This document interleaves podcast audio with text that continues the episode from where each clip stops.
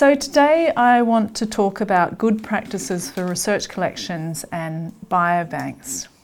My name is Dr. Jane Kaye. I'm Director of the Centre for Health, Law and Emerging Technologies at the University of Oxford, um, otherwise known as HELEX.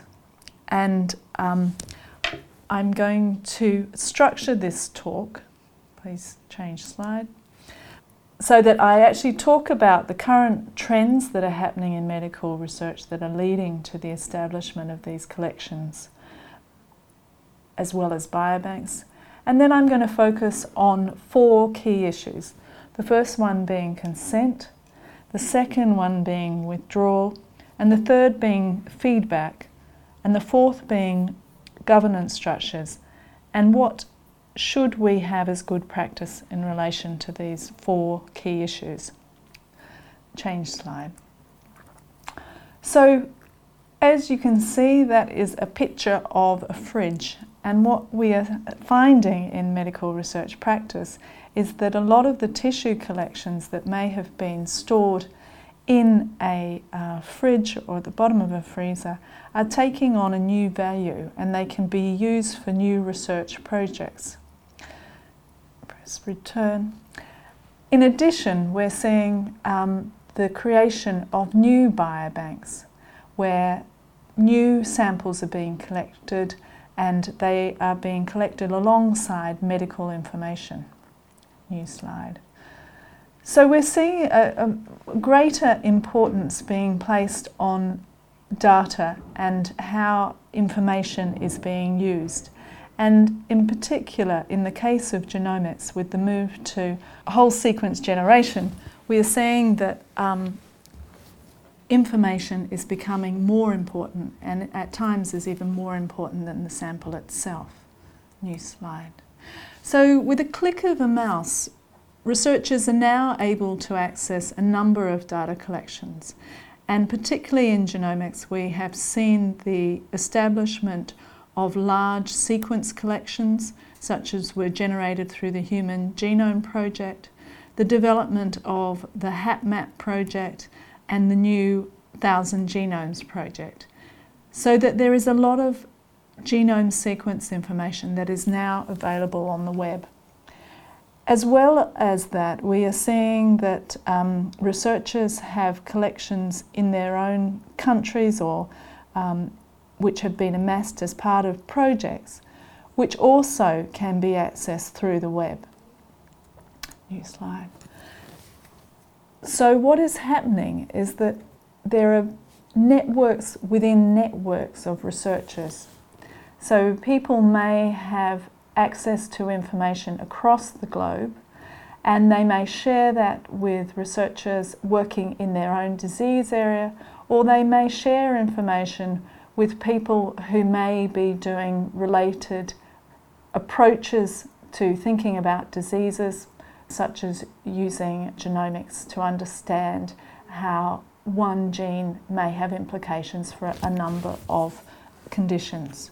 New slide. But this raises issues about privacy and how we should protect this very sensitive medical information and what structures we should have in place to safeguard research participants, but also what is best practice in this new and emerging field. New slide. So we must be thinking about these structures at a global level, not just be thinking about them in terms of what we do within our own research project, but also thinking about this in terms of global governance. New slide. Currently, we don't have the legal or regulatory frameworks in place to regulate this activity at a global level. Much of our regulatory systems are nationally based, and we, while we have general law at an international level, we do not have legal instruments that actually apply to biobanks and research collections at an international level. Although we've just seen the introduction of the OECD guidelines on human biobanks and repositories, which came out in November 2009, that actually start to lay out some of the principles that might apply to biobanks. And there's the possibility that this could actually be transformed into legally binding instruments that could be developed either at a European level or an international level. But currently, the situation is that we actually have national regulation to regulate this global activity. New slide. So that means that for many researchers who are setting up biobanks, they are having to reinvent the wheel. That they're trying to develop new systems that are relevant for their national jurisdictions and they may find that they run into a number of difficulties about what or how to develop good practice in this area. We're also finding that there are more and more plans to integrate existing biobanks. And as I said, to develop this idea of networks within networks or a hub and spokes approach at a national level. And the intention is to actually move towards um, European infrastructure for biobanking of repositories. And there are organisations such as P3G which are aiming to harmonise standards um, for greater sharing of information um, that are held in repositories and biobanks. New slide. So I want to move now to one of the key issues that are kind of challenged by the trends that are happening in medical research practice. So if we turn to informed consent, new slide. Informed consent requirements have been laid out in the Declaration of Helsinki, and this requires that individuals must be informed of the overall plan of research, the possible risks and benefits of the research project, and they must be asked to consent to participate in a research project before the project actually commences. They should be specifically informed according to the nature and purpose of the research. And they must be informed of the extent and duration of the procedures involved, in particular, details of any burden imposed by the research project. So these requirements have come to inform research governance practice and requirements that research ethics committees will stipulate before they actually approve a research project. Change of slide.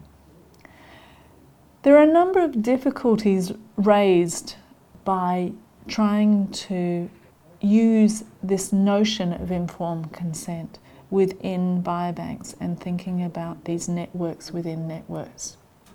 First of all, the outline of informed consent, as articulated in the Declaration of Helsinki, is designed for physical harm and one project research, rather than these networks within networks where the project and um, where, where data is actually mined and the emphasis is not on one project in particular.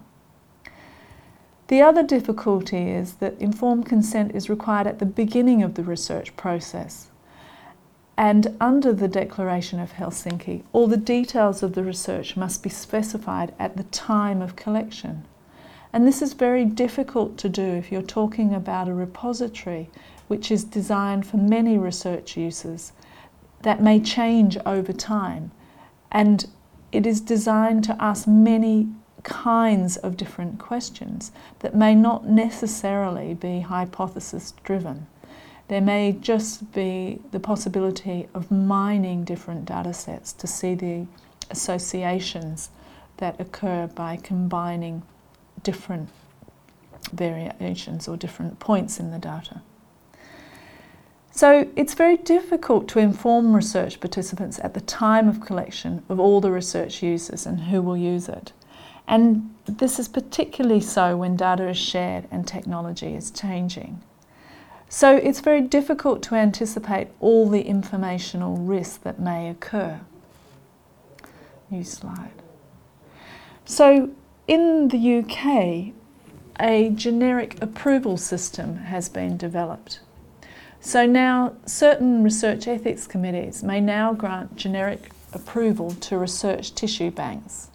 And this is under the NRES Standard Operating Procedures for RECs, which was developed in 2006.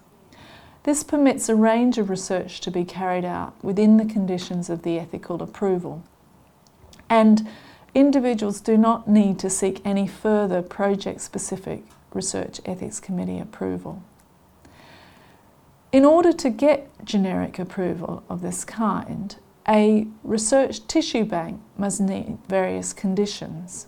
First of all, they must have human tissue um, authority approval to operate, which requires having a license. And secondly, they must ensure that samples are anonymised. And in this case, that usually means that um, identifiers are removed. Personal identifiers such as name and addresses are removed. New slide. In addition, we've seen exceptions created for personal information. So, under the National Information Governance Board for Health and Social Care, we have found that they now have responsibility for actually allowing the supply of patient information, including identifiable information, without consent in limited circumstances. This board actually replaces PIAG, the Patient Information Advisory Group, and the powers for this body are under the National Health Service Act 2006, section 251 to 252. This, these sections mean that the common law of duty of confidentiality can be set aside in specific circumstances for medical research purposes, such as where it is impractical to obtain consent and where anonymised data will not suffice for certain medical purposes in the public interest. So, this allows medical information to be used without consent if it can be established that um, it's not appropriate to use anonymised information and that this is for certain medical purposes in the public interest. New slide. So, what should good practice be for biobanks when we're thinking about consent? First of all, I think it's necessary to tell people all that you can at the time of collection about the research planned. Secondly, if a broad consent is sought for the use of data for unforeseen research by unknown researchers in the future, then this must be followed up with a consent to ask a research committee to make decisions on behalf of the individual. So, if you are asking for a broad consent for inclusion in a biobank that's going to be accessed by many people well into the future, then individuals should be asked whether this is acceptable for them and whether they are prepared for a research ethics committee or another appropriate body to give consent on their behalf. So, this is what I'm calling consent for governance. New slide. Let's now turn to withdrawal because withdrawal becomes increasingly difficult um, when we're thinking about networks within networks and repositories of data and information that is accessible by a number of researchers. The basic principle in medical research ethics is that research participants should be able to withdraw from research at any time. But this is increasingly difficult. First of all, if we think about tiny samples that are spread across networks that span the globe, and also these may be accompanied by data that is used in multiple research projects. It's very difficult to actually promise withdrawal. Also, there is a need to have archived data sets, and this means that data sets need to be continually backed up in order um, to be viable. So, what is good practice in this regard if we've got these challenges to the basic principle that individual research participants should be able to withdraw from research at any time? New slide. Some would say it's a bit like the saying or the song the Hotel California. You can check out, but you can never leave. And I think we should be taking this approach because it's very difficult to promise complete withdrawal to research participants anymore. All we can promise is that um, they will be discontinued from a research project. We cannot withdraw all their samples and information if it's flung over a global network. But we can say that your sample and data won't be used again or from this point on. Let's turn to feedback. Feedback is a contentious issue and it's been a perennial issue that continues to come up in medical research.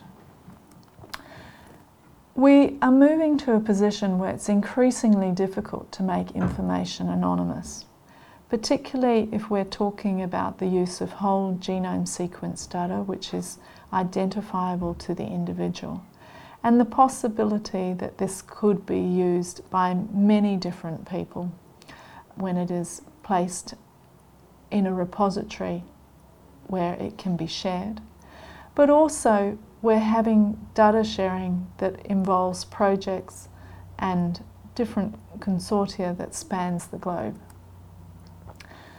This increased amount of information on an individual also increases the likelihood of identifying serious treatable conditions and incidental findings, particularly in the case of whole genome sequences, where you're looking at the whole genome so you may actually be able to identify whether somebody has a BRCA1 or BRCA2 mutation. You may be able to identify variations in their genome which may increase the likelihood of them developing a particular condition. So, what should be the situation? What, what should we do in situations such as these?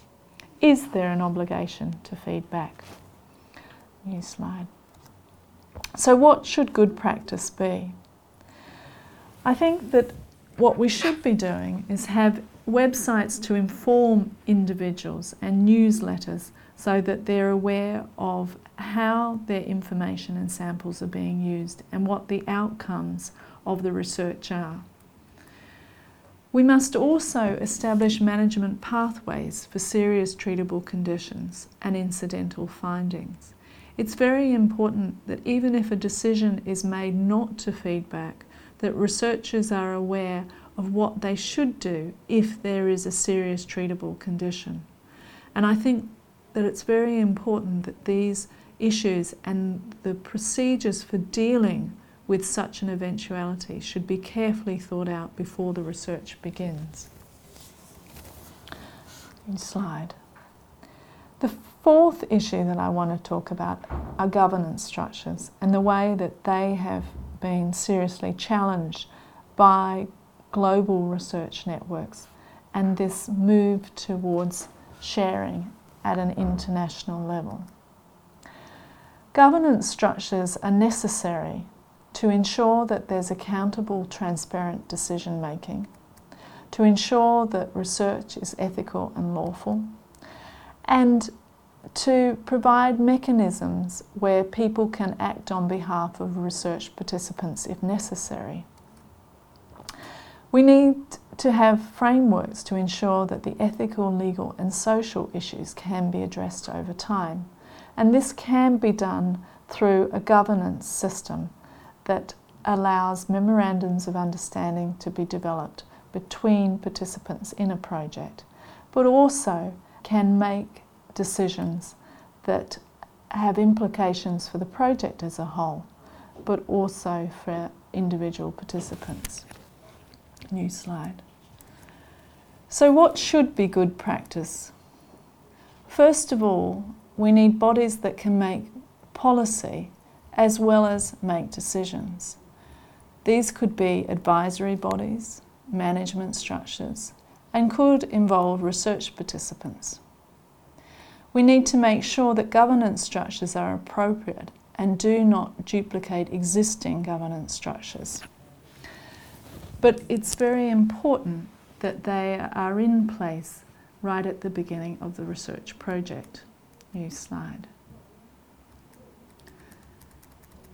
So, in conclusion, this development of global sharing of information and data and having biobanks and research collections that are open to other researchers and can be used for multiple research projects raises a number of challenges in terms of our ethical, legal, and social understanding of medical research.